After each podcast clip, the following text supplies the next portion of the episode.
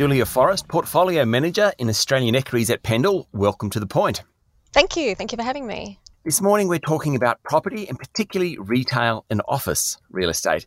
Julia, New South Wales and the ACT are emerging from lockdowns. Victoria is about to.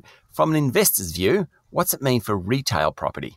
Well, it's exciting times, and what a time to open leading into summer uh, and to Christmas. So they couldn't have got their timing better.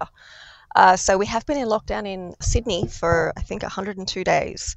So we're re-emerging. I think the first point of call will probably be services.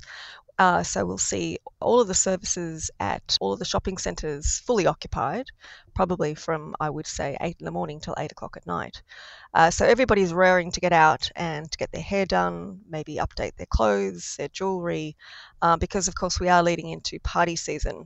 So I am expecting a very buoyant time in terms of retail and uh, shopping centres. Partly it's timing, partly it's uh, that we've been locked down over two lots of school holidays. People have money to spend. I don't know about you, but I didn't have a lot of confidence booking holidays uh, for December. So uh, I'm still not planning to go anywhere, uh, yep. whether regionally or interstate. So I have money to spend too. I have two teenage daughters and, uh, and looking forward to spending some money on them. So I think in terms of timing, uh, it couldn't have been better for shopping centres to be open.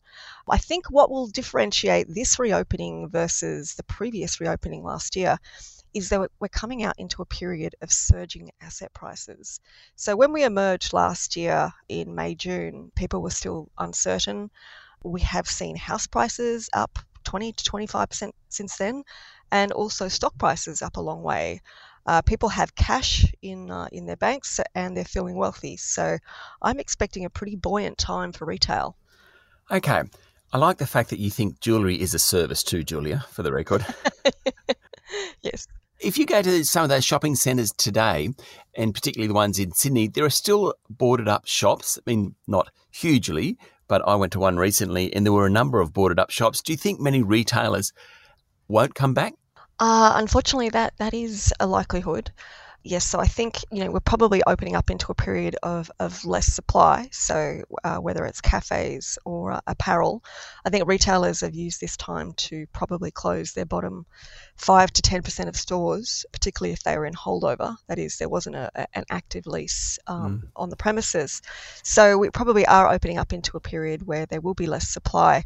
One of the issues for retailers, of course, is whether they actually have had the confidence to order enough inventory ahead of reopening so that will be an issue as well as whether they have sufficient staff. Okay. Um, so that, that complicates things a little as well. So let's move on to office. People presumably will return to work in coming months, so perhaps not at the same levels as they have been pre pandemic. What do you think the outlook for the office market is? Well, I, you know, I'm actually sitting in the office at the moment. There's very few people here, mm. but I suspect that most people will be back in uh, in December uh, for Christmas parties and lunches, because uh, everybody has been locked down for a long time and they're probably missing their colleagues. So I guess the big returning time in terms of in earnest will probably be sometime in January, where you'll see this continuity of, of people back in the office.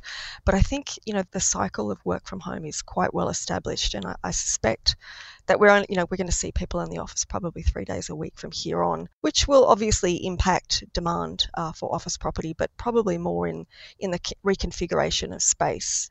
I think that employers really need to get people back in the office to work together, to collaborate, but at the same time, I think that they probably need to earn the commute. I'm actually quoting Lendlease there, mm. but you know, they need to make the office vibrant and, and compelling for people to really uh, want to come back into the office. So I suppose for most investors the big question is what is the medium and long term outlook for both retail and office? Uh, so for retail, we have seen a number of transactions announced uh, in the last two weeks, uh, and we do expect a couple more, which have really, I guess, put a floor under prices. Prices have been marked down in the last year and a half.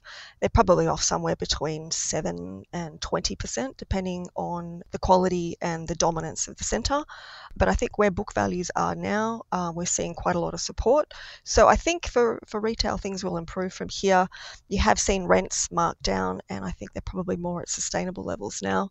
Um, the surprising thing has really been office the demand for office assets has been robust. So book values have held, and that's despite, I guess, what we can see is probably going to be slower demand, but also continued supply. And the reason why supply is is continuing is that office values have held their values. So it makes sense for developers to continue developing because they can continue selling assets at book value, uh, even though the underlying demand may not be there. So we're pretty optimistic on retail uh, in terms of net operating income and in terms of values. For office, book values are holding, but we can see rents continuing to be under pressure for the next two to three years. Julia Forrest, Portfolio Manager in Australian Equities at Pendal, Thank you for talking to The Point. Pleasure. Thank you very much.